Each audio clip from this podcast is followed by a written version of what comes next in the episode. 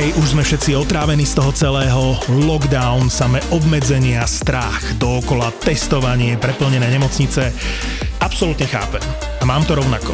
Myslím si, že máme právo byť už trošičku nasratý a môže nám byť jedno, čo bude s nami, môžeme mať pocit, že je to naša vec, ale minimálne voči druhým sa snažím byť zodpovedný. Pravidelne sa testujem, lebo chcem mať istotu, že nenakazím manželku, že nenakazím syna, že nenakazím kamošov, kolegov, v prvom rade rodičov, takže viem na 100%, že som negatívny, pretože mám PCR test. Jedine PCR test nemá falošnú negativitu. Aj vy môžete mať PCR test od Medirexu. www.medirex.sk Niektoré hypertenzie sú len taký strašiak, vyslovene, že prišiel pacient, kúpil si tlakový prístroj na premeranie tlaku a taký starší pán a došiel o 3 ráno na urgentný príjem poctivo, že on má 190 na 110 a mu to ukazuje 4 krát za sebou takýto vysoký tlak. A on sa nelieči, on si chcel skontrolovať a jak si ho kúpil, stále tam má 190 na 110. Sme mu premerali tlak, 120 na 70, nič perfektné, počkali sme, premerali za chvíľku znova, na druhej ruke, opakovane dobrý tlak, taká máte aj ťažkosti, ťažkosti, nemá iba svoje chronické veci, že bolieva chrbát, nič také.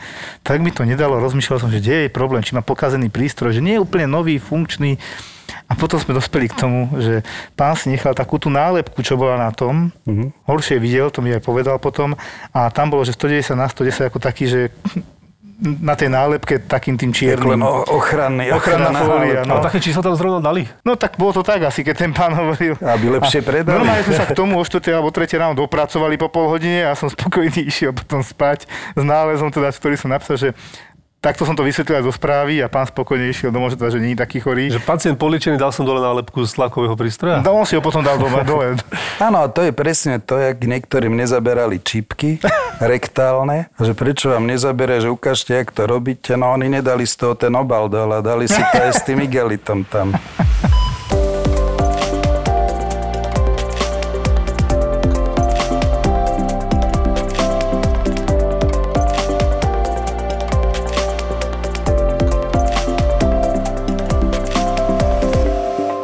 tu veľmi rád vítam pána prednostu docenta Demeša.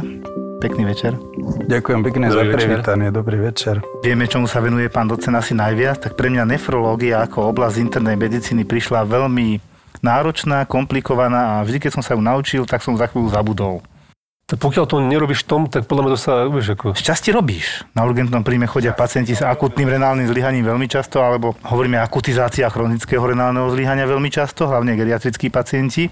Ale to není úplne to gro tej roboty okolo nefrológie, vieš. My sme len taký, taký ten ľadovček na vrchu a dole je kopec inej roboty, ku ktorej nám tam niečo pán docent povie. Áno, tak to je komplikovaná téma a myslím si, že ona je komplikovaná najmä preto, že sa aj komplikované učí Po ďalšie oblička má toľko funkcií, že keď má byť niekto nefrológ, tak musí sa naučiť metabolizmus minerálov, musí sa naučiť koľko má, ako sa má človek stravovať, aké má mať dietné režimy, čo škodí obličkám, čo neškodí obličkám. Musí sa naučiť endokrinológiu, lebo oblička je endokrinný orgán a existuje hrozne veľa iných odborov, ktoré sú oveľa jednoduchšie a to keď sa robila aj taká drobná analýza medikov alebo šiestakov, ktorí išli do absolventského, že ktorý odbor by si vybrali a prečo áno, prečo nie, tak nefrológiu akože dobre, pekná, ale nechceme, lebo to je veľmi komplikované. Áno. Takže ona tým, že zahrňa vo svojej podstate celú internú k tomu ešte dialýzu, čo je technická oblasť a malo ktorí lekári alebo študenti idú na medicínu, pretože chcú, že sú technicky zruční a baví ich e, fyzika, matematika, skôr idú, pretože sú humanitne orientovaní, tak odrazu vhupnú do dializačnej problematiky, čo je osmolalita, filtrácia a všetky chemicko-fyzikálne deje, pre ktoré išli na medicínu, prečo išli na medicínu, že to nechceli a odrazu to musia mať. Potom sa dostanú k ďalšej časti, čo je transplantológia. Tým, že sa transplantuje aj u nás najviac transplantovaných orgánov sú obličky, tak to je tiež veľmi komplikované, veľmi silná imunológia, vedľajšie účinky liekov. Takže nakoniec je z toho taký obrovský odbor, že Áno, človek sa toho niekedy aj zlakne. A ešte si spomenieme na to, že každý medic, si povedal, že nefrológia, acidobazická rovnováha a už Áno. zježené vlasy. A glomerulonefritídy. Tak. A už je problém, lebo teda na skúškach to, keď sa začali pýtať, že rozdelenie glomerulonefrity, tak každý sa spotil. Ježiš, áno, patologická anatómia a už boli úplne zle. Takto si to ja pamätám. Áno, to je ťažká téma. Tým, že som začal vyučovať, môj nebohý učiteľ, pán profesor Alexander Kovač, keď zomrel, tak vtedajší prednosta povedal, zomrel Šáňo, berieš to za neho a musel som to učiť, tak musím povedať, že e, bolo to veľmi náročné nie len pochopiť, ale vtedy človek, keď má učiť iných, tak je to oveľa ťažšie a vtedy to musí zjednodušiť alebo skomplikovať. Človek tomu rozumie ten, kto rozumie problematike, tak to vie povedať veľmi jednoducho. A keď tomu nerozumie, hovorí to veľmi komplikované, veľmi čudne a preto je to aj taký strašiak pre medikov. Snažíme sa to zjednodušiť, aspoň tá moja predstava je taká, že zjednodušiť. Ja pamätám si jeden obrázok, slide, ktorý mám úvodný na glomerulonefritidy, tak je jeden obrázok ako spracovanie 100 strán imunológie. Hmm. Aby som šetril tých medikov, aby som šetril študentov, lebo ja ich môžem vystrašiť. Kým ich zblbnem tou celou anatómiou, histológiou, tak už prestanú vnímať a potom sa v tom stratí pacient a stratí sa v tom vôbec problém, Áno. lebo sa zamotajú v niečom veľmi komplikovanom. Ja si pamätám doteraz ešte na Antolskej kolegu staršieho, ktorý ma tak zaúčal a už keď som tam bol rok na urgentnom, pri mne prišiel, budeme hovoriť doktor Mláka. Doktor Mlaka. Tak raz sa to, vieš čo, raz sa tak bolo, že mi zavolali, ja hľadám nejakého doktora, niečo ako Mláka. Tak ja teraz to poviem, však oni sú známi doktori, všetci traja. Ja som to tak zamyslel a hovorím, no dobre, vyberte si, kalúžaj, brečka alebo fľak. Takže tak, a jeden z nich teda ma tak učil obličky a takým prísnym spôsobom, on je učiteľsky zameraný, teraz už je inde. A pamätám si doteraz, ak mi tak povedal a pozeral sa na mňa ako na sprostého a teraz to už chápem a vnímam, prečo sa tak pozeral. A pýta sa ma, že dobre, je tam renálne zlyhanie. Je to chronické alebo je to akútne? Ja som tam na to, na to pozeral, ja, je tam anémia. Hovorím, ako to mám zistiť? Jozef. A začal ma tak akože skúšať je tam anémia, tak je predpoklad nejaký. Hej, prečo je tam tá anémia? Som začal rozmýšľať. Tak do, za 10 minút sme sa dostali k tomu, že existuje nejaký erytropoetín, ktorý sa tvorí v obličke. Mm-hmm. A že teda, keď je oblička poškodená, tak aj toho erytropoetínu bude logicky menej. A teda dá sa vyvodiť, že keď má pacient už tam nejakú anémiu stredne ťažkého stupňa, evidentne je chronická tá anémia na základe zase nejakej mikrocitovej hypochrómie a tak ďalej, tak jednoducho, že sa dá z toho odvodiť, že asi je to skôr chronická. A potom prišiel ten nešťastný údaj, kde som ho dostal ja a povedal som, ale pacient má ešte aj melenu. No a sme sa zamotali a už potom sme museli, že no dobre, treba ho prijať a dodiagnostikovať to. Vtedy som pochopil, že tu sa dokážeme zamotať a veľmi ťažko, že to nie je vôbec také jednoduché, ak si niekto povie, že a má vysoký kreatín, tak má zlyhané obličky. To nie je takto. Ono, vysoký kreatín, áno, je to taký hlavný ukazovateľ alebo marker poškodenia obličiek. Samozrejme, je, je to v tom, že málo ľudí, napriek tomu, že to je hrozne lacné, málo lekárov ho indikuje, alebo veľakrát sa neindikuje do bežného vyšetrenia, aj keď to majú aj v prevencii, všeobecný platené, ale nerobia to, nerozumejú a pamätám si, že tá norma na je orientačne do tej stovky, nejakých 80 alebo takto v mikromoloch. A prvý pacient, z ktorého som ja bol šokovaný, bol taký, že došiel mladý muž, to bol inštalatér, a hovorím, prečo ste došli? No lebo keď sme dvíhali liatinový radiátor, išli sme ho zavesiť na tie kliny ako na, na stenu, tak sa mi trošku zatočila hlava a ma tak drclo dozadu. A majster hovoril, vyzeráš bledo, choď k doktorovi. Mm-hmm. A prišiel s hladinou okolo 1200 kreatinínu, s málokrvnosťou takou, čiže už sme už takou vysokou, že už sme vedeli, aha, toto je človek, ktorý je chronik. A tu chcem len povedať to, že ten kreatinín môže byť vysoký, ale tým, že sa človek adaptuje, že to pomaly linky sa stráca tá funkcia obličiek, tak si zvykne na to. Povedzme, mierne zníži námahu, že nebude utekať, pôjde o niečo pomalšie a prišiel v takom stave, že sme ho hneď museli začať dializovať, lebo už bol na, v ohrození života. No a takých pacientov voláme, že to sú pacienti z ulice. Nieko uličníci, lebo oni nevedia o tej svojej chorobe a rovno z ulice ide na dializačný stroj, kde ho v úvodzovkách rovno z ulice, samozrejme po krátkej príprave a hneď ho začneme dializovať a bohužiaľ týchto už nevieme vrátiť naspäť do normálnej funkcie obličiek, lebo prídu úplne so zlyhanými, spotrebovanými obličkami, malilinkými, ktoré už nikdy, nikdy nenaskočia. Ak sa môžem teda opýtať, teda, ako tomu vedia oni predísť, že ako to môžu to niekedy ľudia, tí laici nejak doma si neodpozorovať alebo na základe nejakých príznakov? Neprídu na to. Neprídu tak na to. že neprídu na to. A tu je to, že na veľa vecí neprídeme, aj keď si zoberieme bežné veci z iného života, nielen z medicínskeho, ale na to je vymyslená preventívna medicína.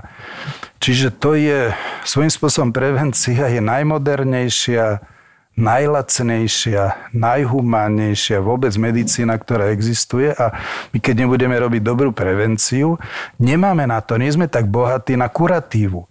Na to, aby sme liečili, na to treba hrozne veľa peňazí. Napríklad dializačný stroj je nesmierne drahý. Každá jedna procedúra vychádza zhruba na 140-150 eur.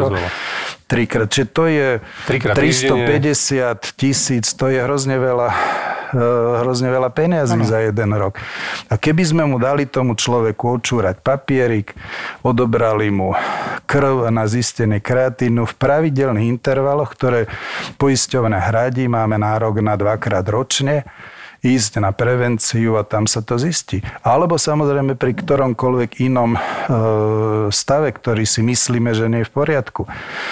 Ale hlavne u mužov je to tak, že muži disimulujú. Oni oni povedia, že mne nič není, nepatrí sa, aby muž preukázal nejakú slabosť, lebo poriadny chlapisko neukáže, že je slabý, neukáže, že nevládze, ne, by sa hambil za to a tak ďalej. Takže častokrát disimulujú a zakrývajú tie príznaky, až odrazu ich to tak sekne, že už sa s tým nedá nič robiť. Pacient je zaradený do dializačného programu a čaká na dar od rodiny alebo z neba, že príde darca a bude transplantovaný. Ešte som chcel tej prevencii, že možno, že aj on príde na tú prevenciu, chodí na tú prevenciu, ale ešte tam možno, že niekedy sa môže sa taký zadrhel, teda, že sa to nevyšetrí, lebo on nevie, hej, že on si myslí teda, že je preventívne sledovaný, ale ako ste by možno povedal, že niekedy sa to nedáva. Niektorí to nedávajú, tí doktori. Uh, viete, to, ja by som tuto nebol až taký veľmi tolerantný, lebo keď niekomu nedojde dôchodok,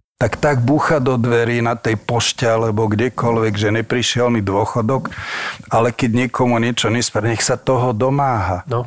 Na čo si tí ľudia budú stiažovať? Samozrejme, mm. môže sa to stať. Ten, kto je titulom lekár, neznamená, že to je vynikajúci človek. Samozrejme, všade sú aj takí, aj onakí, ale keď človek počuje o tej chorobe a vie, že sa o to môže týkať, napríklad, že niekto u neho v rodine bol chorý na obličky, tak on ak čítal, tak zaťuká a povie, že prosím vás, chcem si dať vyšetriť obličky. A nemyslím si, že keď to na prvý, na druhý krát mu nespraví, že sa toho nedomôže. Ja to fakt prirovnávam, prirovnávam aj k tomu dôchodku, lebo u nás, ak chodili dôchodky, tak pacienti sa, neviem, treba z 15. bol výplatný deň, tak 14. sa pýtali domov na prepustenie, lebo musí si vybrať dôchodok. Ano. Tak nech si dá vyšetriť aj toto. Zaťuká, povie, prosím vás, ďakujem a tak ďalej. Ano, ano, hej, hej. Takže určite to, toho zdravia sa treba domáhať, alebo tej informácií o vlastnom zdraví sa treba domáhať. Tak ako máme, teraz je veľmi moderné, finančná negramotnosť a učia nás, aké sú percentá, také onaké na hypotéky, tak ja si myslím, že bohužiaľ máme aj dosť silnú zdravotnú negramotnosť v tomto národe. Plne súhlasím, lebo vidíme to na urgentných príjmoch, že sa tam potom robí medicína, ktorá sa mala robiť ešte v preventívnej časti u obvodných lekárov, ale nie je to chyba len tých obvodných lekárov, presne ako hovorí pán docent. Tí ľudia by mali vedieť, na čo majú nárok, kedy majú nárok a hoci aj koľkokrát vedia, tak mnohí sú takí, že sa k tomu stávajú veľmi laxne, až ak nič mi není, tak nepôjdem k doktorovi. A potom prídem po dlhej dobe a na urgentnom príjme zistíme hneď tri diagnózy, lebo má obezitu, má vysoký tlak, má diabetes novozistený a zrazu ho chcem brať hneď do nemocnice. On bol doteraz zdravý a my sme tí zlí, ktorí mu na to všetko prišli a sa to tam trvalo roky. Áno, ale aj to je to v úvodzovkách zákerné na chronické obličkovej chorobe, ako sa volá tá choroba, že ona nebolí. A ľudia reagujú na bolesť. Keď niečo bolí, vtedy idú Vtedy zle, vtedy rýchlo, usmeriš. vtedy rozumie tomu, že bolesť rovná sa idem ku lekárovi na vyšetrenie do lekárne si niečo kúpiť, neboli, tak asi to nebude vážne, keď to neboli. A to je vždycky aj otázka, keď im hovoríme, že toto vyšetrenie vám navrhujeme, zodvihnú prst pomaly, jak žiaci a bolí to? Nie. Dobre, tak to mi môžete spraviť.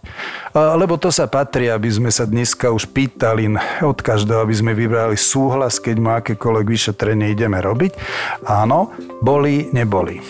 A toto neboli.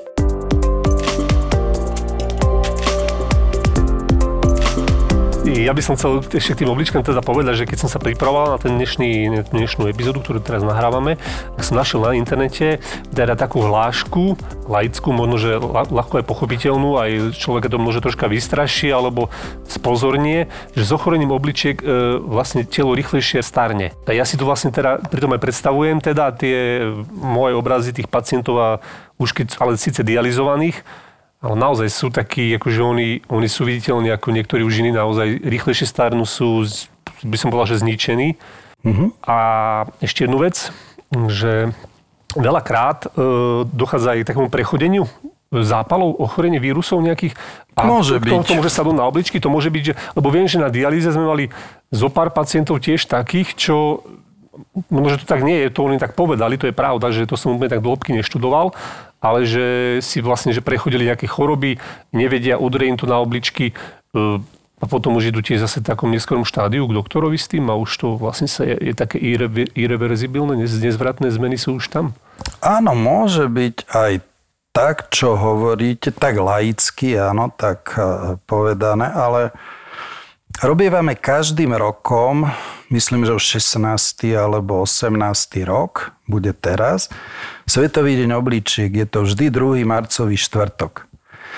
A na tú otázku, či rýchlejšie starnú, mali sme jeden, eh, jednu tému, to vždy vyhlási Svetová nefrologická spoločnosť a približne v tom jednom roku sa venujeme danej téme. A jeden rok sme mali kardiorenálne vzťahy, srdcovo-obličkové vzťahy. A to moto bolo, že keď chceš mať zdravé srdce, daj si do poriadku obličky. Dokonca takto to bolo až naformulované, že sme s týmto pracovali, s touto tézou. A ochorenie obličiek same o sebe, vyššie štádia robia, e, veľmi, veľmi zrýchľujú aterosklerózu. Každý pacient, ktorý je z toho chronického e, ochorenia obličiek, má 5 štádí, ten VR jednotkou začína, 5 končí. Každý, kto je v trojke, štvorke a 5 už má akcelerovanú aterosklerózu. A riziko kardiovaskulárnej choroby alebo kardiovaskulárneho úmrtia, povedzme infarktu alebo úmrtia, alebo mozgovej porážky úmrtia, je približne rovnaké u dializovaného 25-ročného a nedializovaného 80-ročného. Čiže tuto sa to akceleruje tak, lebo tí pacienti majú ochorenie endokrinné, hrubnú im cievy, ukladá sa im vápnik do ciev, prestavujú sa cievy a keď si zoberieme, všetko je o cievach, lebo cieva vedie k ruku každému orgánu, ktorý za niečo stojí. Takže ak by sme toto takto spravili, tak áno. Chorá cieva znamená chorý organizmus a chorá oblička rovná sa chorá cieva. Takže máte v tom pravdu. A oni ešte vyzerajú, keď nie sú dobre liečení veľmi zvláštne. Oni mali tzv. Že farbu bielej kávy, tí naši mm, pacienti. A mali farbu bielej kávy preto, že boli málo krvní, lebo v obličke už ste spomínali, sa tvorí erytropoetín, to je poézia, tvorba, tvorba kostnej dreni erytrocitov, čiže boli bledí a do kože sa im vyplavovali urochromy, čiže farbivá, ktoré sú, majú byť vylúčované do moču, keď nevylučujú, tak sú všade, aj v pote, aj v koži. A oni boli takí popolavo, bledý, taký zvláštny, áno. Farba bielej kávy, to boli naši pacienti. Odkedy sú dobré dialýzy, že sa skvalitnila kvalita dialýz a odkedy dávame pacientom erytropoetín, čiže im nahrádzame ten hormón na tvorbu červenej krvnej zložky. EPO, čo radi cyklisti mali pred istou dobou. No to sú, dneska sa to volá, že ESA, erytropézu stimulujúce Aha, agens, aha. ESA. Uh-huh. už majú oveľa viacej, oveľa viacej e, ciest na, na, na naštartovanie erytropoézy sa našlo. Takže odtedy tí pacienti ich viac menej ani nerozlíšite od bežnej populácie, lebo majú krvný obraz veľmi podobný bežnej populácii neobličkovej. Urochrómy nemajú, lebo sa oddializujú. Keď som začínal v 87. tak mali sme bohužiaľ to, že hrozne veľa pacientov sa nedostalo na dialýzu, nakoľko nebolo dosť dializačných monitorov. Takže niekedy sa muselo vyberať. Napríklad bolo určené to, že horná hranica veková na zaradenie do dialýzy bola 55 rokov. Čo je 55 dneska? Čiže kto mal, najprv bolo 50, potom za to posunulo 55. Tam sa spravila čiara a nad ňu sa nikto nedostal. Potom bola veľká skupina, taká relatívna kontraindikácia bola cukrovka. Dneska nám 40, 35, 40 všetkých dializovaných sú pacienti, ktorým zlyhali obličky na e, podklade diabetickej alebo cukrovkovej nefropatie. Keď mal niekto len zmienku o tom, že okolo neho išla rakovina, už nebol zaradený.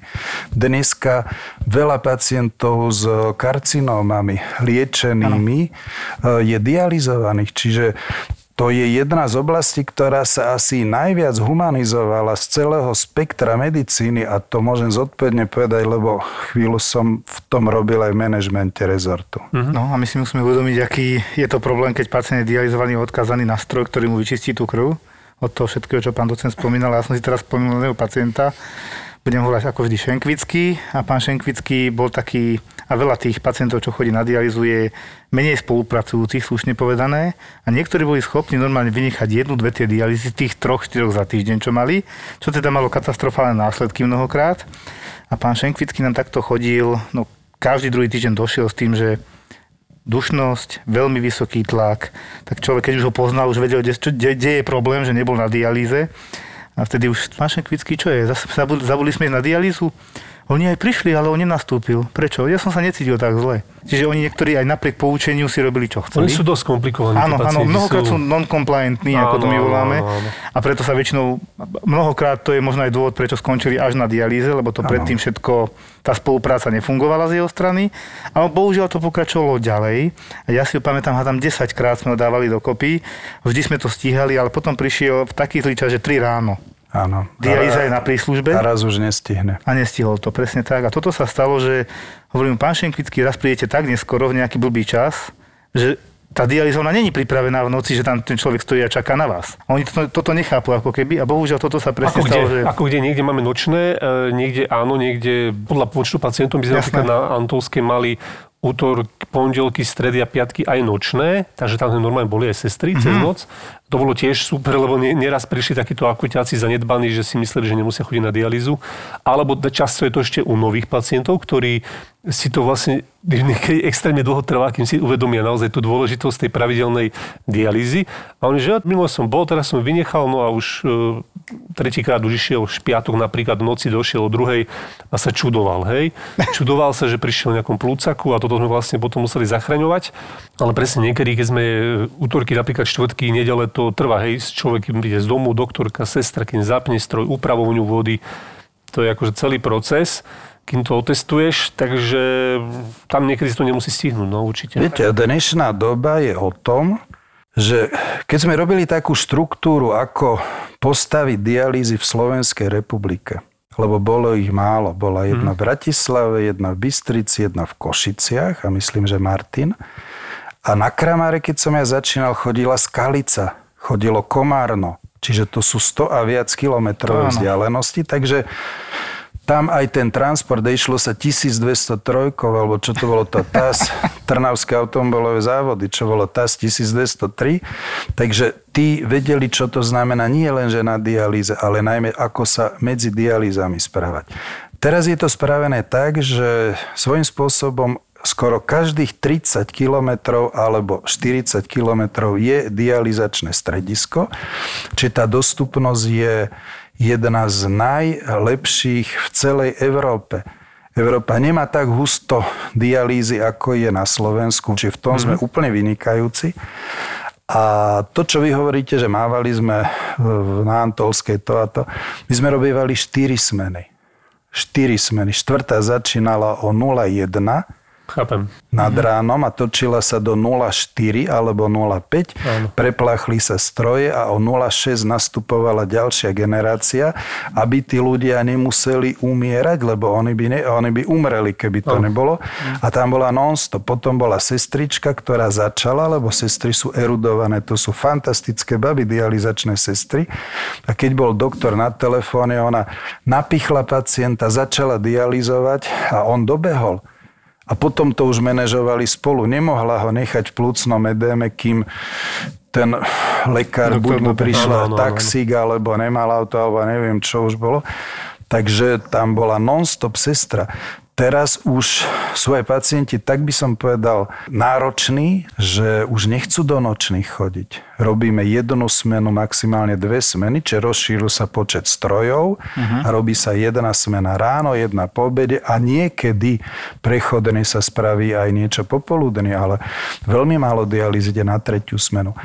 Uh, my sme dávali do tretej smeny pacientov, ktorí boli vitálni mladí ľudia, ktorí išli do práce, z práce prišli domov, porobili robili a išli do tej tretej smeny, povedzme 19 až uh-huh. Mhm. 23 a potom na noc, doma, na noc pekne hej. Išli domov, laškali si, vyspali sa a žili veľmi slušným ako kvalitným životom, keď sa to dobre manažovalo. Keď sa to dobre manažovalo, no my sme mali nie jedného pacienta, teda ak môžem povedať na tej Antolskej a k jednému som raz išiel na návštevu pre nejaké súkromné veci, to si pamätám doteraz, toho pána, tak ma privítal, akože tam chodil vždy na vozičku, tam akože sa pekne na, na svojich nohách posúť. Nechal sa obsluhovať, hej? Nechal sa troška obsluhovať, akože na to sme boli inak kriticky, to tak chcem ako naznačiť, lebo niektorí to tak akože, neviem, nechcem povedať, že lutujte ma, ale doma zrazu všetko ide. Doma prídem na návštevu, oni majú teda ten pitný režim, predo mnou si, ja neviem, či na schvál predo mnou vypil asi liter vody na ex, čo on mal prírastky, že 5 litrov medzi dialýzami. Cítili istotu. cítil istotu, ale nevidel ten stroj za mnou, tak ja neviem, čo to tak nebal. No a toto akože on robil pravidelne, vôbec to neriešil. To budem musieť vysvetliť. Vlastne, čo nás najviac zaujíma, je teda tá suchá váha a váha a prírastok. Váhový prírastok, Váhový prírastok medzi dvoma medzi dialýzami, áno. No a on mal tento e, prírastok asi 5 litrov, čo je obrovský prírastok, lebo v podstate keď on musel chodiť na tých 5 hodín, aby, lebo nejaký zhruba cca maximum je liter za hodinu, že vieme stiahnuť teraz toho pacienta, a to už je akože dosť extrém a záťaž na to na kardiovaskulárny systém. No a on toto mal bežne, mal 5, 6, 7, 8 litrov a nevedeli sme ho dávať. A on že nepije, nepije. No a ja som prišiel k nemu na návštevu, on teraz veselo Ste ho tam... pristihli. Veselo liter si vypil no na exekuč. Áno, oni keď majú túto istotu, tak vedia porušiť. Keď tú istotu nemá, tak sú je prísnejšie. Áno, odporúča sa zhruba tie 2 do 3% telesnej hmotnosti, že by mohli pri, pribrať. Takže keď to je 70 kg, tak to je tých 2, 2 litre, 2 kg, lebo uh, treba len povedať, že oni častokrát tí naši pacienti nemočia, čiže sú tzv. Anurické alebo vycikajú jedno deci. Čiže darmo my e, robíme, čo chceme, lieky tam už neúčinku, lebo oblička nereaguje a oni to, čo vypijú, v nich zostane. Jedne, že by to vypotili. A mali sme jedného chlapca, ktorý bol dializovaný, oni majú medzinárodné súťaže v športe, on hrával tenis a povedal, to sme sedeli niekde a tam mala spoločnosť, on hovorí, že on nemočil, ale nemal vôbec problém s pitným režimom, kľudne pil, koľko chcel. Mm-hmm. A teraz mi také oči nám vyliezli von, že čo sa vlastne deje. On hovorí, viete, ja idem na kurt, ja tam vypotím 2-3 litre. Aha. Čiže dobre, mal to on tú vodu, lebo celkový výdaj vody je súčet toho, čo vycika, vyjde stolicou, vypotí alebo vydýcha, takže on tú vodu strácal inou formou a tam padlo to vysvetlenie, že prečo on má voľný pitný režim. Čiže na budúce, keď mi príde pán Baláš, ktorý Nejaký. tiež pravidelne zvykne vypiť trošku viac, lebo bola oslava veľká rodinná, a potom teda ráno osobne zakotil na urgentnom príjme a to som tiež nikdy nepochopil, že vždy ho doviezli, bolesti na hrudníku, strašná dušnosť, veľmi vysoký tlak, je dializovaný, dneska ráno nenastúpil dialízu. Ja vždy tak s takým údivom pozerám tých záchranárov, že No a čo chcete odo mňa, lebo on potrebuje zdializovať v tejto chvíli hneď. Áno. A nečakať. No a my musím dojsť na urgentný príjem, hovorím, ale pre pacienta by bolo prospesnejšie ísť túto kúsok vedľa, 200 metrov a dostane to, čo potrebuje. Tak vždy dvihnem telefón, zavolám pánovi primárovi, čo tam máme a je vždy ochotne jasné, a čo ho nedonesli ku mne. No lebo je, takto to funguje, bohužiaľ. Tak to takže, funguje tam. Je, no, takto to, to ide. A, a toto presne, čo, to, čo ty hovoríš, asi mu na budúce poviem, nech si ide zahrať tenis. Oni ešte, majú, oni ešte majú veľký problém v tom, že obličkov odchádza veľmi veľa draslíka. Oblička ano. reguluje draslík. Títo pacienti okrem toho, že naberú vodu, tá voda ich dusí. Hej. Oni ano. sa topia. To ako keby, keď sa naplňa nádoba, tak sa topia, ale ten draslík, ktorý je v ovoci, v zelenine, sú komodity presne na to určené, my ich trénujeme, aj pacientov, aj personál, aby to vedeli, tak oni vedia spraviť to, že sa najedia niečoho a prídu s poruchami rytmu, so zastavením e, srdca. A dokonca u niektorých sme mali podozrenie, že aj takto spravili samovraždy, suicidovali. Tak sme ich naučili, že pozor, lebo toto sa môže stať. Došlo k problémom v rodine, neriešiteľným sociálne problémy, také, onaké, onaké. Tak sa spraví to, že niekto sa najedol, nebudem hovoriť návody, čoho a ja som to už hovoril. Prišlo, ja som ráno sa prišlo a našli ho mŕtvého, zavolali, už nepríde na dialýzu a vedľa našli sáčky sušeného alebo niečo, čiže vedia to spraviť.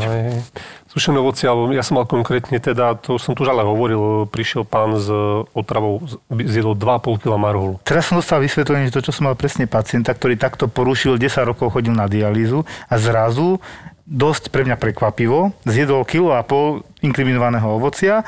Ja som len kúkal a teraz som pochopil, že to bol možno suicidálny pokus. Jedného som mal takého starého pacienta, už známeho, lebo to sú už, napríklad, e, čo ja viem, tak vo Švečiarsku e, dializačný lekár patrí do kategórie rodinný lekár. Ano. Lebo je 2 až 3 krát do týždňa je na dializačnom centre. Ten lekár, sestry vedia všetko, či majú mačku, psa, to ono, ono kompletne, čiže to je už presne rodinný lekár.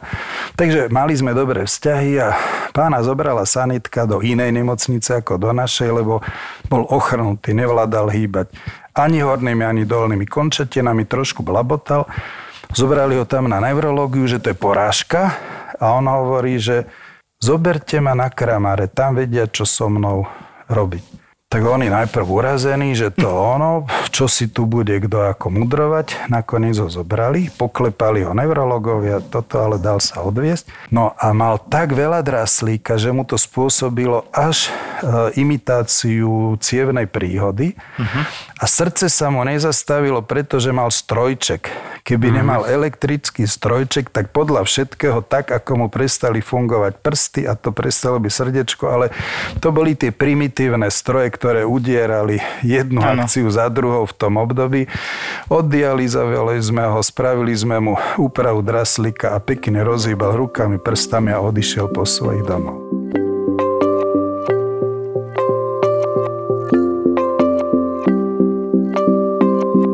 Teraz ste mi pripomenuli príhodu, keď mi kardiolog vynadal cez telefón, že som pustil pacienta domov zo 7,8 draslíka, čo je strašne veľa. A potom ale niečo dočítal, ak to čítal tú správu cez telefón a ty si pustil pacienta so 7,8 draslíkom domov, tak som ho nechal sa vydýchať, že on si to prečíta, dojde k tomu, že má pacemaker ad 1 a potom videl, jak som vysadil určité lieky, ktoré mu navyšovali ten draslík a pacient bol naozaj absolútne bez ťažkostí a sme sa aj dohodli na rannej kontrole u svojho nefrológa, takže to šlo hladko. 7, a to je, asi, tak je to odvážne. Je, to veľa, je, je to, to veľa. veľká odvaha. Ale povedal mi ten potom ten kardiolog, že to úplne v poriadku. A áno, ale deň... keď je zabezpečený, dobre, ešte sa to ako áno, tak áno. dá. Že, ale akože dostal som tak vynadaný ako nikdy, ale dopadlo to úplne dobre, pretože som to teda, vedel som, čo robím, pán bol úplne akože 68-ročný pán, ale vzdelaný, mm. inteligentný pán, ktorý povedal ráno k nefrologovi, on máva takéto kalémie, akože nie je to pre neho nič nové. Ešte sa hovorí, že ráno, ak dožijem, pôjdem k nefrologovi. Áno, myslím, myslím, že prežil, čo viem. Bol by som smutný, keby, keby nie veľmi sympatický a príjemný pán. A dopadlo to veľmi dobre. Potom mi volal aj pán primár, my sme v kontakte, čo tam máme dializačného tak... Vyšlo vám to. Tentokrát vám to vyšlo. Česká mincovňa má teraz pre vás ešte viac zlata a ešte viac striebra. Získajte svoju korisť. Striebornú mincu slovenského orla za 42 eur, limitovaná emisia v striebre, ale môžete hodiť očkom aj na zlatého orla v e-shope Českej mincovne. www.českámincovňa.sk No ešte máme tie peritonálne dialýzy a myslím si, že celá tá Peritoneálky, no. Tá metodika, ktorá je na náhradu funkcií obličiek, my hovoríme o hemodialýze, ktorá je tradičnou metodou, ale sú úplne iné metódy, už dneska sofistikovanejšie. Ak by sme zoberali tak každým poznaním novej funkcie obličky, novej štruktúry membrány, elektronovou mikroskopiou sa dostávame k tomu, že už potom naši inžinieri, vývojári vidia spraviť funkčnú umelú obličku čo najbližšie k bežnej obličke, k natívnej obličke. Uh-huh.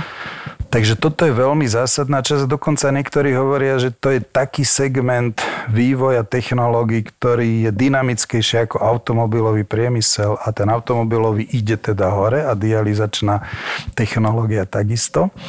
No a pacienti chcú byť aj slobodní a myslím si, že to je logické a máme povinnosť my ako lekári, ako občania ctiať si demokraciu a občianský princíp im umožniť toto. Jedna z možností bola taká, ale to sú samozrejme aj skupiny ľudí. Je maminka, ktorá e, má dieťatko alebo sa aj narodí dieťa, zlyhajú obličky odkazaná na dialýzu a keď má pravidelný režim dializačný pondelok, streda, piatok od povedzme, že 7 do 11, ona nemôže tomu bábu povedať, že ty vtedy budeš dobre, vtedy nebudeš hladné, vtedy nebudeš potrebovať to.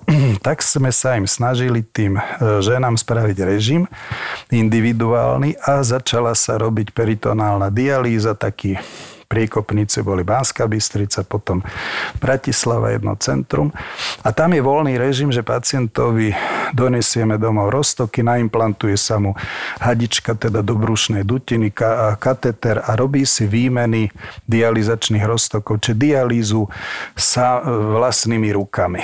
Je doma, zo skrine vyťahne vak s namiešanou látkou, vypustí starý, špinavý, napustí nový a môže to spreť fakt fakt vtedy, keď to dieťa zrovna si ide laškať, tak to celá výmena trvá 10-12 minút. Iné je, keď musí ísť do centra. Teraz sa vyvíja technológia domácich dialýz ako domácich monitorov dializačných, čo by bolo tá extrakorporálna, čiže mimotelová, mm-hmm. peritonálna intrakorporálna. Takže teraz toto beží a snažíme sa komunikovať s ministerstvom, s poisťovnami, aby sa aj toto umožnilo našim pacientom, ale musím povedať, že tento projekt napriek tomu, že PD je oveľa lacnejšie ako HD, teda peritonálna ako hemodialýza, u nás vzhľadom na to, čo som povedal pred chvíľou, že máme veľmi hustú sieť hemodializačných center, stacionárov, tieto sa moc neuplatnia. Oni uplatnenie majú v takých krajinách, ktoré sú obrovské že majú, to bola Austrália, to je povedzme Rusi, no. časť Švédska, tam, kde majú z domu do najbližšieho dializačného centra x veľa kilometrov, 80 alebo 100. Týchto 30 ešte so zaplatenou sanitnou službou, so všetkým. E, nie je to až také reálne, že bude veľký rozvoj, ale napriek tomu chceme tým pacientom, ktorí chcú mať čo najväčšiu slobodu, Nik, niekto nechce byť viazaný na inú pomoc. To je psychológia. Kopa ľudí nechce byť, chcú byť slobodní. A im toto umožní tú slobodu. Keď ich bude 10, uvidíme, či sa to oplatí. Ale ešte do tohto sa veľmi, veľmi chystáme, aby sme rozvinuli jednak ten PD program, ale aj tento domácu hemodialýzu, s ktorou sa...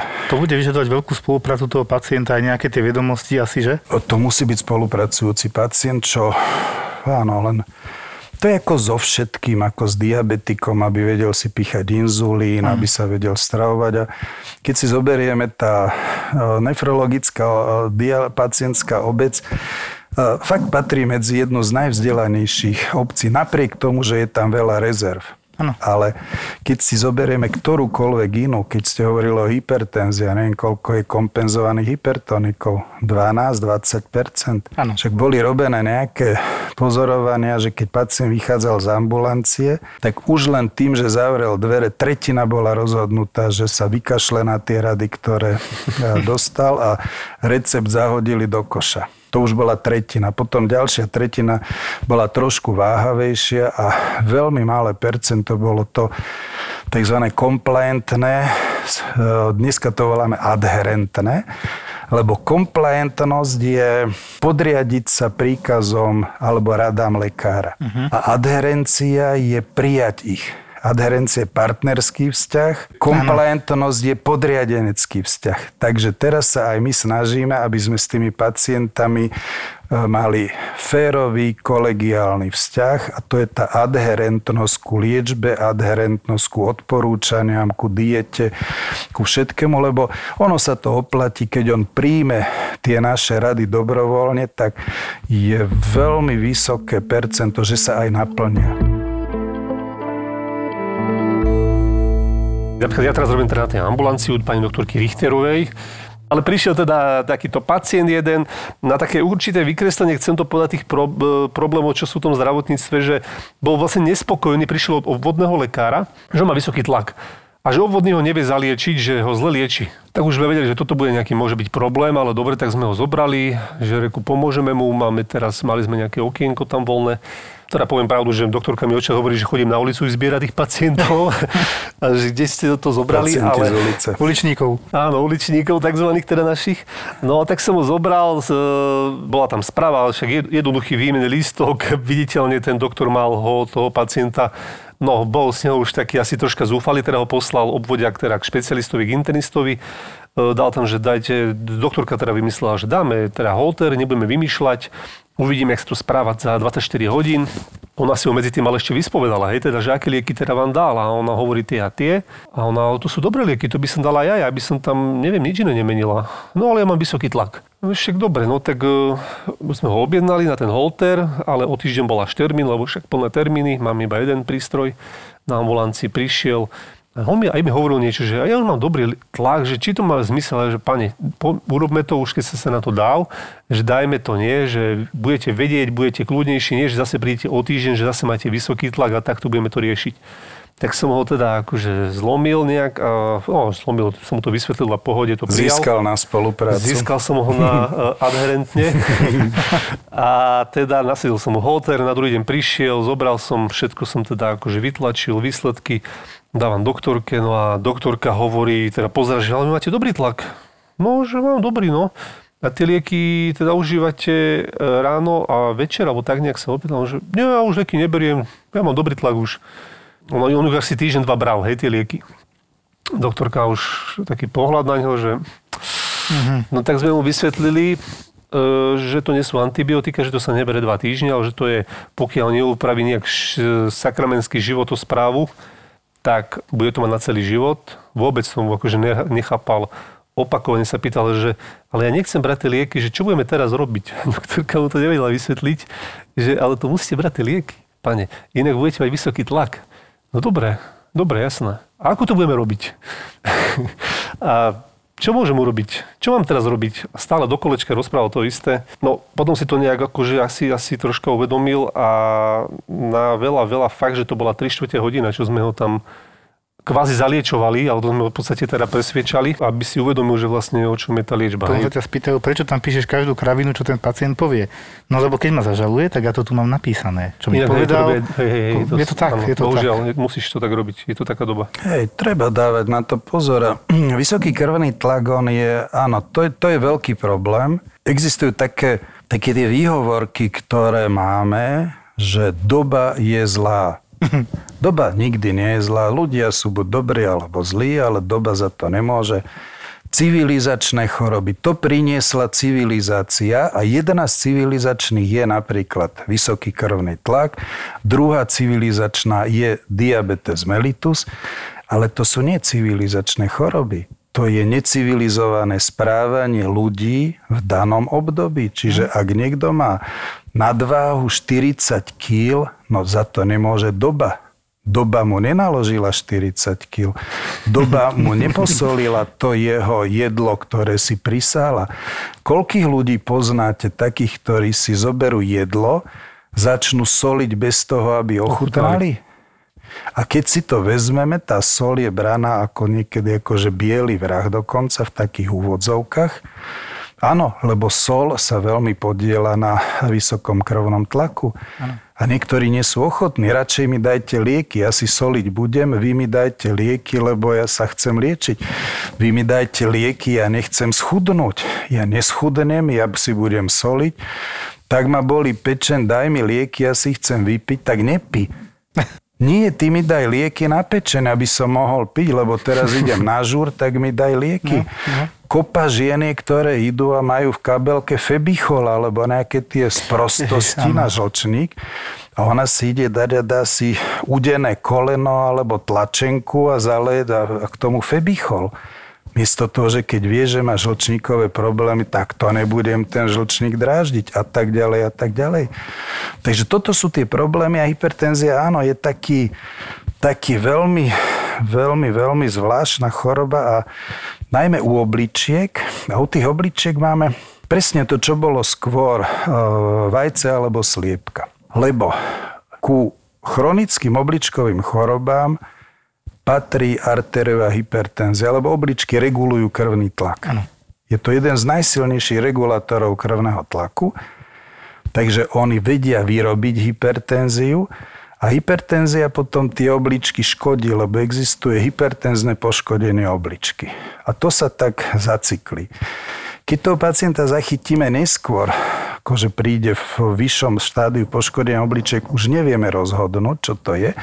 Ale zase je presný termín, ktorý sa volá, že nefroskleróza alebo hypertenzná choroba obličiek, kde vieme, že hypertenzia poškodí obličku. Hypertenzia poškodzuje cievy. A oblička sú nič iné, len cievy. To je klopko cieva, alebo tisíce, ano. 100 tisíce klbiek ciev. Takže tam niekedy sa dostávame do takého začarovaného kruhu.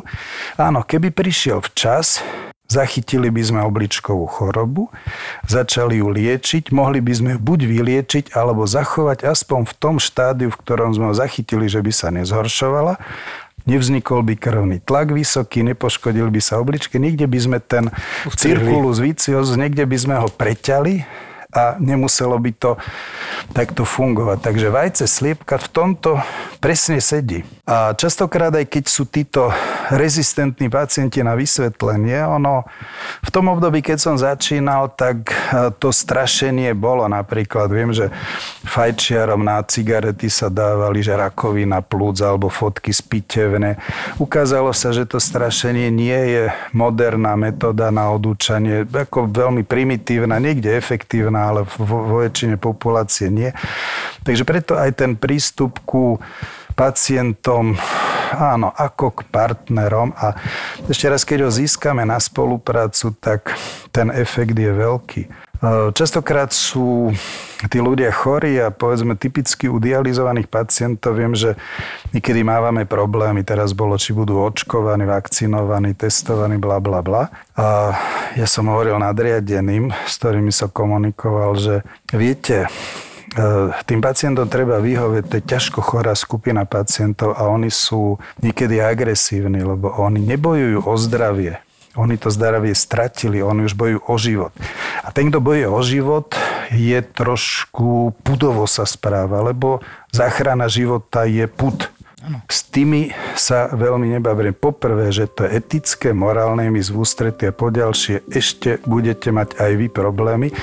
A častokrát to na tých ľudí, čo majú razítko v ruke, zaberie a orazia a potom sa to vyrieši.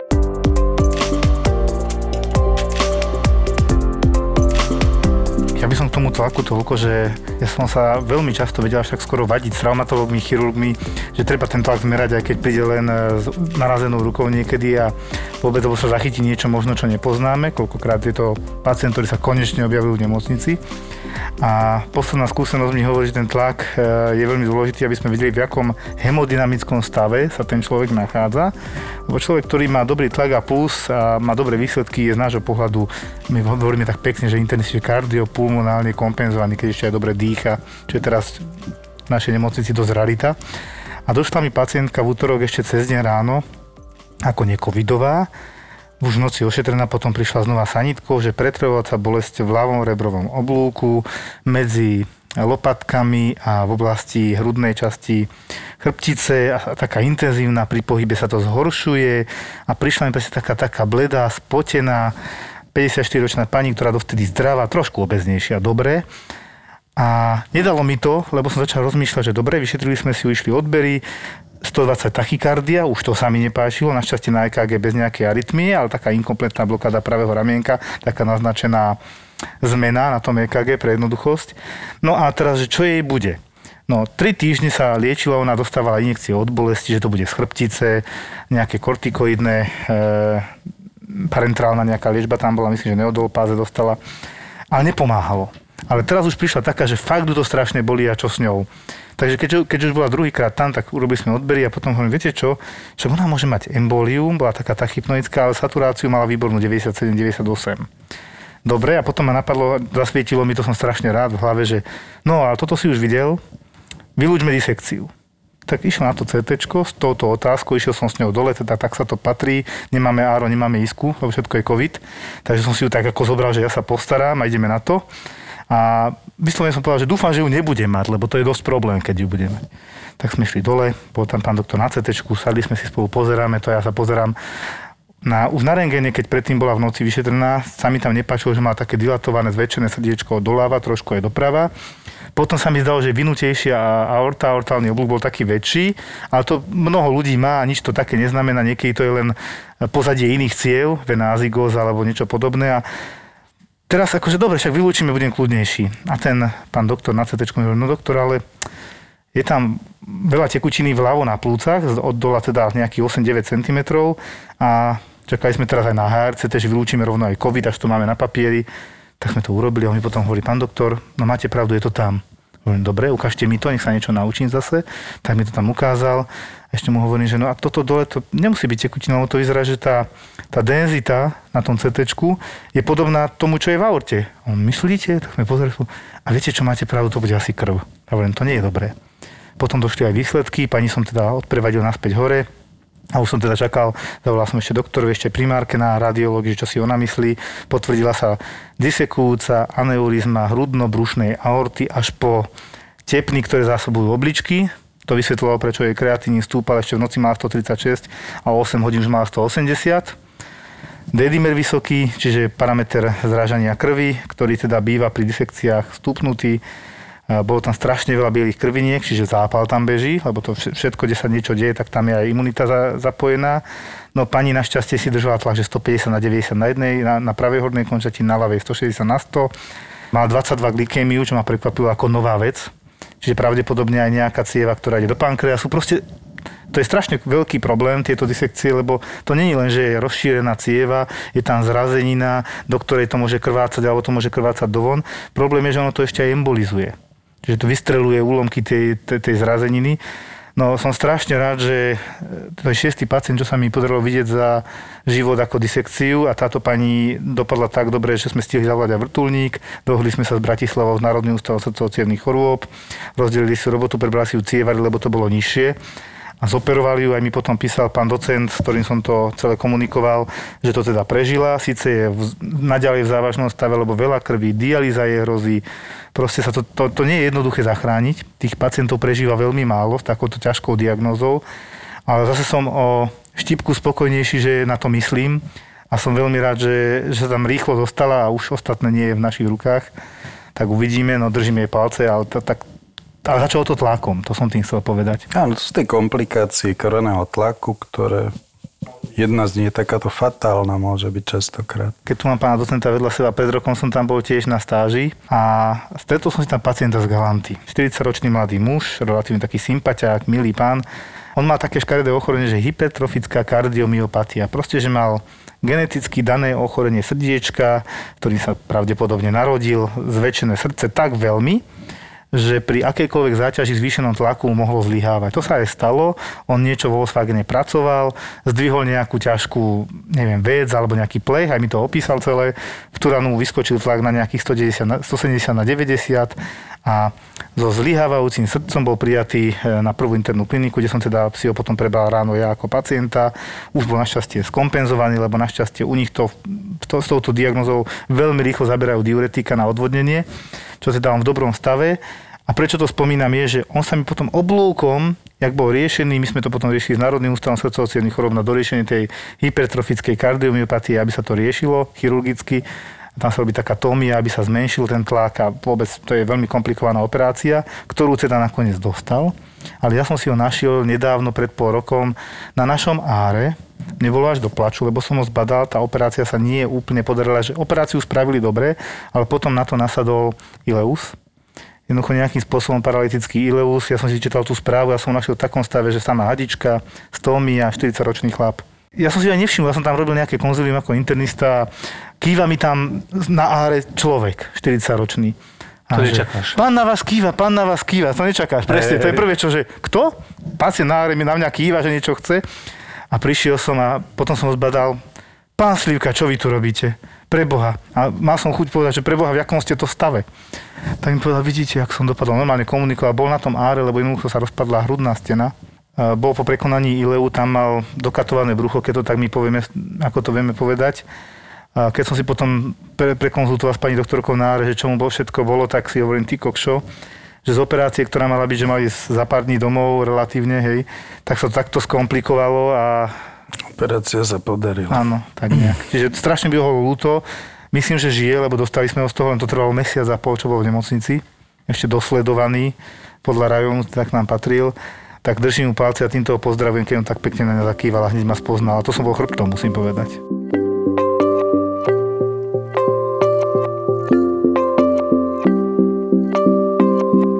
Zaujíma, či vieme niečo povedať možno, že o tých, ešte k tej dialýze, policistické obličky sú pomerne u pacientov, no nie že bežné, ale býva. Nejaký dôvod, prečo skončia niekedy pacienti na dialýze? Približne 50% pacientov dializovaných máme na tzv. tie civilizačné choroby v úvodzovkách. To je diabetes mellitus, hypertenzná choroba obličiek.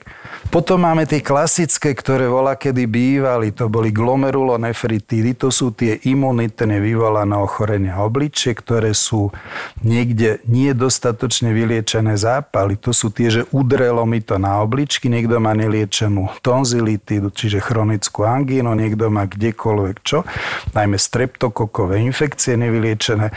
Stále to dráždia, ten imunitný systém dráždi, dráždi, až nakoniec rozpozná obličku ako nepriateľa a, a zničí ju. Takých máme okolo 20% dializovaných. Tie chronické zápaly, ktoré sú že pielonefritidy alebo baktériové alebo poškodenie liekmi, to je tiež plus minus do tých 20. A policistické obličky patria do skupiny, ktoré sú vrodené choroby alebo geneticky získané. To je autozomovo domino ako dedičná choroba, takže tých máme medzi 6 a 8 Tie sa dedia. Ich manifestácia začína zhruba vo veku okolo 20-21 rokov, čiže sú to nemé choroby, ale keď sa vie, že to bola mamina, ktorá už mala policisty, už sa skrínuje celá rodina, pravidelne chodia na vyšetrenia, takže tie cystické prestavby okrem obliček môžu byť v ováriách, môžu byť v pečení, tie cysty sa takto tvoria. A oni tým, že tie cysty, tie mechúriky sú naplnené vodou, tekutinou, primárnym močom, tak utlačajú ten funkčný parenchym. Oni niekedy vedia naraz do takého objemu, ktorý je normálna oblička zhruba fazu cedulka 12 cm veľkosti. Toto bývajú dvoj, troj kilové, že až im tlačí to von z brucha, majú problémy, tak e, čaká sa do posledného, e, poslednej chvíle, kedy ešte fungujú, nemusí sa teda, potom sa častokrát aj nefrektomujú, že z tých objemových dôvodov sa musia dať von. Oni bohužiaľ sú často sprevádzané aj nekorigovanými hypertenziami, lebo tá produkcia tam tých pôsobkov na zvýšenie tlaku je. Takže je to jedna štandardná skupina a keď je niekto v rodine, už robíme ten genetický strom a je pravidelne testovaná všetká pokrvná rodina, teda deti, maminka a celá pokrvná rodina, aby sa predišlo niektorým komplikáciám, že sa skôr začnú liešiť na vysoký krvný tlak, aby ich neporazilo, nedostali infarkt. Takže bohužiaľ nevieme to ovplyvniť zatiaľ, ale hľadá sa aj nejaká génová terapia, ktorá by to mohla snad zvládnuť. Zatiaľ neviem o tom, že by to bolo. Keď som robil ešte na novorodencoch, tak pani docentka vždy robila sonografie obliček už, no, už no novorodencov. Neviem, či to už tam vidieť, toto si nepamätám. No nemusí byť vidieť, no, oni nemusia byť. To sú trošku iné typy ochorenia, ale to je veľmi dobré. My teraz sa dostávame do situácie, kde neonatológovia nás varujú, lebo oblička sa vyvíja až do pôrodu a koľko sa vyvinie tých jednotiek nefrónov, ktoré sú stavebné jednotky, tie tehličky obličky, tak taký je základ na to zdravie alebo na život, obličkové zdravie. Naši neonatológovia sú vynikajúci prenatálna diagnostika nádherná. Narodí sa 1000 gramové dieťa, 600 gram, 1200 e, alebo do 2 kg predčasne, tzv. predčasníci. No. Oni nemajú dovyvinuté tie obličky, ano. čiže tam sa už zakladá hneď choroba obličková. To budú naši mm. pacienti za chvíľu. Ak niekoho zachránili pred 20 rokmi, tak pomaličky my ho máme v dospeláckých ambulanciách. No mm. a mhm. jedna z tých metód, ktoré, ak sa pýtate, je to, že im intrauterine pozerajú obličky. A vezikoreterový reflux alebo ochorenie obličiek je najčastejšia vôbec existujúca vývojová vada u detí. Ano. Takže oni to vedia pozrieť intrauterine, niekedy, no. niekedy vedia ošetriť ešte v brúšku v maternici tú obličku, alebo už je nachystaný tým a keď sa narodí, tak s určitým časovým odstupom riešia tieto, tieto e, vývojové vady. Ale to sa zaviedlo nie, nie tak dávno, ale dneska to je povinnosť robiť intrauteríne a každého, kto odchádza, ešte raz kontrolovať to bábetko. Takže tak sa vychytá veľmi veľa chorôb a nezanedbajú sa tak, že odrazu len zistíme, že nefungujú obličky, už sa to vie a už sa píše a s tým sa ďalej to dieťa sleduje v v ambulancii. To, čo som ja zažil, vlastne bolo relatívne nové, to pred desiatimi rokmi, čo som ja začal na novrodencoch, že sa teda poctivo kontrolovali obličky. Áno, to patrí. To už dneska patrí ku takej slušnej výchove. To ja som hovoril minule, nie? že už ma niektorí pacienti poznajú a keď tam takí tí naši chronici aj na urgent chodia a teraz sa tak už zbadáme, už sa spoznáme, dobrý, dobrý, čo je to tentokrát? No nameral som si vysoký tlak, áno a koľko? 140 na 90. To nie je také strašné, dali ste si na to niečo? Preboha nie. Prišiel som sem, aby si poradili. To je o tom, že podľa toho pacienta si musí ten obvodiak alebo ten, kde je sledovaný, vieš, ten pacient na vysoký tlak troška zaučiť vychovať. Tá moja doktorka, musím pochváliť, ona má naozaj tých pacientov veľmi ako trpezlivo to vysvetľuje, ako teda môj pohľad ale naozaj, že im to vysvetlí, čo si má dať. E, ide troška dobre, tento liek si vysadíte teraz a budete si merať tie tlaky, vieš, a podľa toho proste vysvetlím, že má napríklad tri lieky, trojkombináciu, dvojkombináciu, alebo teraz sú tie lieky, že tri v jednom, e, tie najmodernejšie nejaké, že ja sa zase až takto nevyznám. Vieš, že im to povie. Toto si nedávajte, keď vám bude klesať večer, aký máte tlak ráno, puls, a normálne on si ich takto vyškolí, prídu na kontrolu po pol roku, že mal som vyšší tlak, tak som si teraz, e, menej som si dával toto, alebo dal som si polovičku. Koľky sú vyškoliteľní, aké percento? Nie ale ty, ako, my sa to zdá si na našej ambulancii, že je dosť väčšina. Len si rozprávaj, doktorka, len si rozprávaj. si svoje. To je pravda, to je pravda, ale no, ja musím povedať, že na našej ambulancii, teda klopem si, nemáme až také problémy s tými tlakmi naozaj, že keď aj majú problém, tak si to vedia sami re- relatívne dobre vyriešiť. Možno treba zavolať na urgentný príjem, koľkokrát boli tam. Áno, ale tá práca s, s tými pacientami je dôležitá, ale aj to, že dneska majú možnosti toho samo vyšetrovania self-monitoringu. To, čo som hovoril aj na to, že idú do ktorejkoľvek lekárne a kúpia si papieriky. Tak ako si môže každá dievčina 18-ročná kúpiť tehotenské testy, že či náhodou to nezmodrá, tak takisto niekto, kto si chce pozrieť, či má zdravé obličky, alebo aspoň orientačne očúra a tomu jeden papierik vydrží. V každom obchodnom dome sa predávajú tlakomery, keď niekto povie, že jej, ale tlakomer, jak by sa mi zišiel, hovorí, máte koľko máte sviatkov do roka, máte meniny, narodeniny, Vianoce, minimálne tri darčeky, nemusia vám kúpovať ponožky, pyžama a iné sprostosti, nech vám to raz kúpia. Čiže dnešná doba je taká, že áno, ak niekto chce, môže si aj sám trošku monitorovať ten zdravotný stav. A nestojí to veľa. Niekto si môže napríklad aj tak monitorovať zdravotný stav, že si kúpi tú jednu pripečenú váhu osobnú a že sa na ňu postaví Áno. a zmeria sa, že koľko mám. Nie je také, že koľko máte kil, no ja neviem, nemám váhu. No tak si kúp váhu. Kupujeme toľko sprostostí, veci, čo nepotrebujeme k životu a to, čo potrebujeme, tak také do toho nie sme ochotní investovať neviem koľko, 18, 27, 30 eur, neviem No, koľko to stojí. Keď si roberiete ktorýkoľvek dotazník, čo ľudia si najviac vážia, tak nikdy nekleslo zdravie pod tretie miesto. Vždy je to 1, 2, maximálne 3. A potom, keď sme robili, a čo preto robíte, častokrát býva rodina, aj to je ako také, a potom zase sa spýtame, a čo preto robíte, aby sa tá rodina udržala? Koľko z nich sa rozpadne?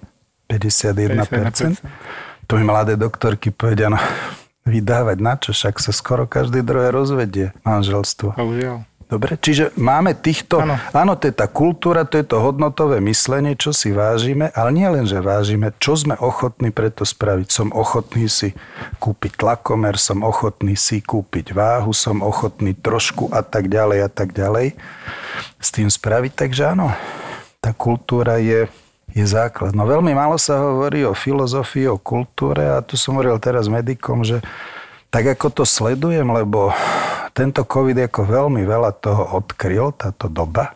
A jak sa hovorí, a ten pohľad na to odkryté nie je až taký príjemný. To, čo tá doba odkryla, táto covidová. A možno, že ku tým učebniciam, veľkým učebniciam internej, ktoré sú, ja neviem, koľko x 100 stránové, keby to bolo v knihách, tak možno ku každej by mala byť ešte priložená nejaká filozofia, Biblia, Talmud alebo čokoľvek ano. doma, čo konfesne k tomu blízke, ale technizuje sa to, veľmi sa technizuje medicína a veľmi málo filozofie a morálky tam e, sa dáva. Keby to bolo jedna ku jednej, dobre, by sme boli šťastní. Pretože väčšina tých chorôb začína v hlave a nie, a nie vonku. Aj. Áno.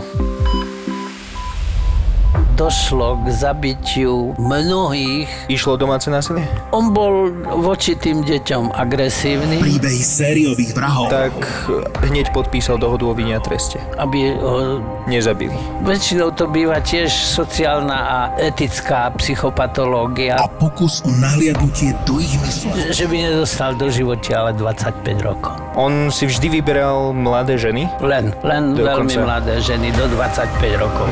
Vražedné Psique. Psique. Psique. Zapo.